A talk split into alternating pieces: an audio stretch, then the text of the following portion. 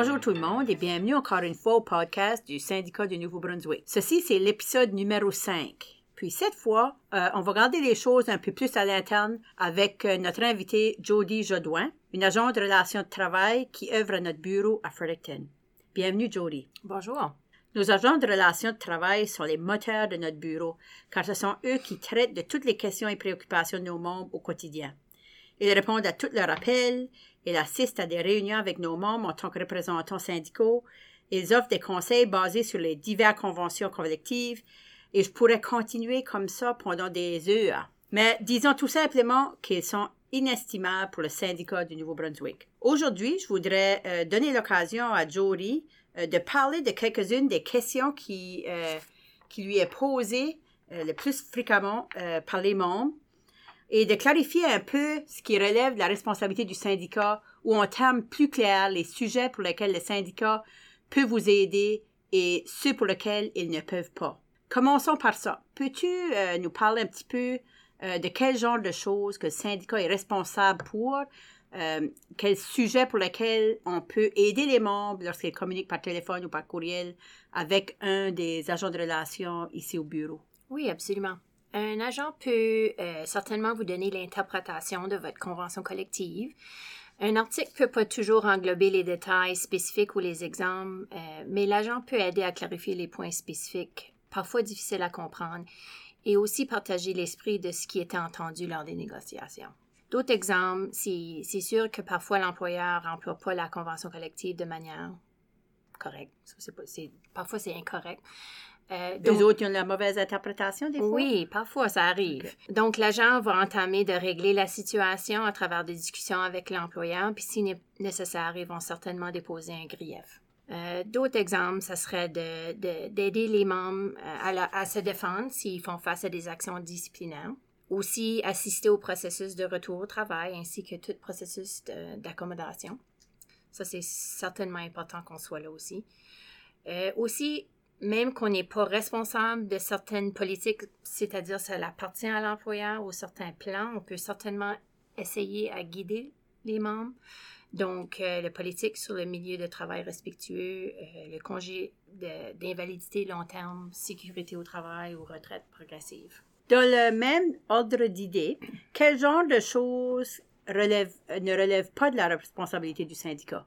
C'est sûr que c'est notre but de toujours servir nos clients du mieux possible, en écoutant et en offrant à nos membres l'information qu'ils désirent ou en les dirigeant vers les personnes ressources appropriées. Donc, si on ne peut pas euh, régler la situation, c'est vraiment pas à l'intérieur de notre autorité, si tu veux, euh, on, essaie au moins de les guider dans le processus. Euh, par exemple, euh, le processus, on ne peut pas intervenir avec les plans pour le congé d'invalidité long terme et leur processus d'appel, ni pour euh, la sécurité d'emploi au Nouveau-Brunswick. Euh, on ne peut pas déposer un grief sans avoir une raison légitime. C'est-à-dire, il faut que l'employeur soit en bris de la convention collective et non, on ne peut pas déposer le, grief simplement parce que l'employé n'est pas d'accord avec la décision de l'employeur. Ça fait que ce serait important qu'ils connaissent ou qu'ils révisent la convention pour voir si effectivement qu'il y a eu un bris ou non. Oui, absolument. Puis parfois même que c'est écrit ou c'est bien écrit ou peut-être pas aussi clair dans la convention collective. Euh, parfois, le membre veut quand même procéder avec un grief, mais on, doit vraiment avoir cause pour pouvoir déposer le grief. Au bout de la ligne, c'est qui qui appartient le grief? Au syndicat. C'est le syndicat. C'est le syndicat qui prend la décision. Oui, absolument. Un autre exemple, si on peut, on, peut pas participer, à des processus où un membre porte plainte envers un autre. Euh, par contre, si euh, un membre se retrouve dans une situation de discipline à, cause de la plainte, on, va certainement la représenter. Euh, on ne s'occupe pas de faire des enquêtes ni de médiation. On ne remplit pas ou ne dépose pas de, de plainte pour nos membres. On ne s'implique pas dans les situations qui sont reliés aux organismes d'agrément ou, les collèges d'immatriculation. Aussi, toutes les choses reliées aux droits de gestion. Ça, c'en est une qui est difficile parfois parce que ça l'englobe, ça l'englobe quand même plusieurs choses. Mais c'est sûr que l'employeur a un droit de gérer. Donc, on s'implique pas, on n'a aucune influence vraiment dans le processus de classification, plus ou moins. Euh, c'est sûr qu'il y a certaines conventions collectives ou qu'il y a un comité conjoint Euh, puis il y en a d'autres que ça appartient seulement à l'employeur. Alors que pour nous, on n'a on a aucune influence sur ce processus-là. On complète pas les questionnaires non plus et on participe pas au processus d'évaluation. D'autres choses, ce serait le nombre d'employés nécessaires par l'employeur pour combler un relais.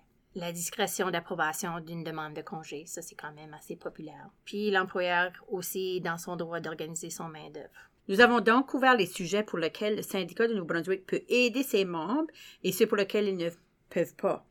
Euh, je voudrais maintenant savoir, c'est quoi les questions les plus populaires que vous avez? Qu'est-ce que les, les questions les plus fréquemment demandées?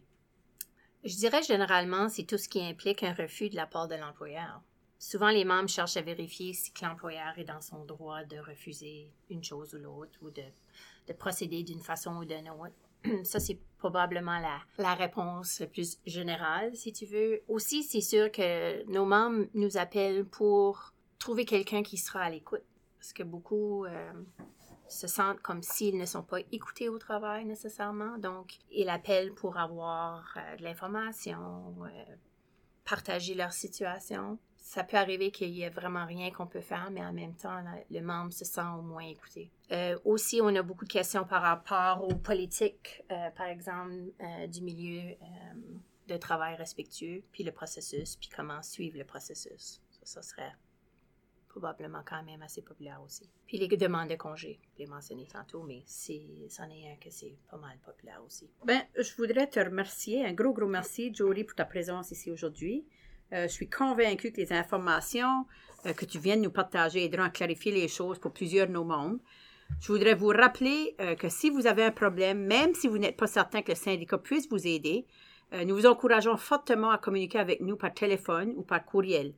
Euh, nous voulons entendre, on, veut vous entendre, euh, on veut aussi vous aider de toutes les façons possibles. Notre personnel est extrêmement bien renseigné et possède une vaste expérience. N'hésitez donc pas à nous joindre en tout temps. Euh, vous trouverez toutes nos coordonnées sur notre site web, de même que de nombreuses autres informations utiles. Puis le site web se trouve au www.nbu.ca. Une fois encore, euh, au nom de tout le personnel du syndicat du Nouveau-Brunswick, je voudrais vous remercier d'avoir écouté ce podcast. Merci et bonne journée.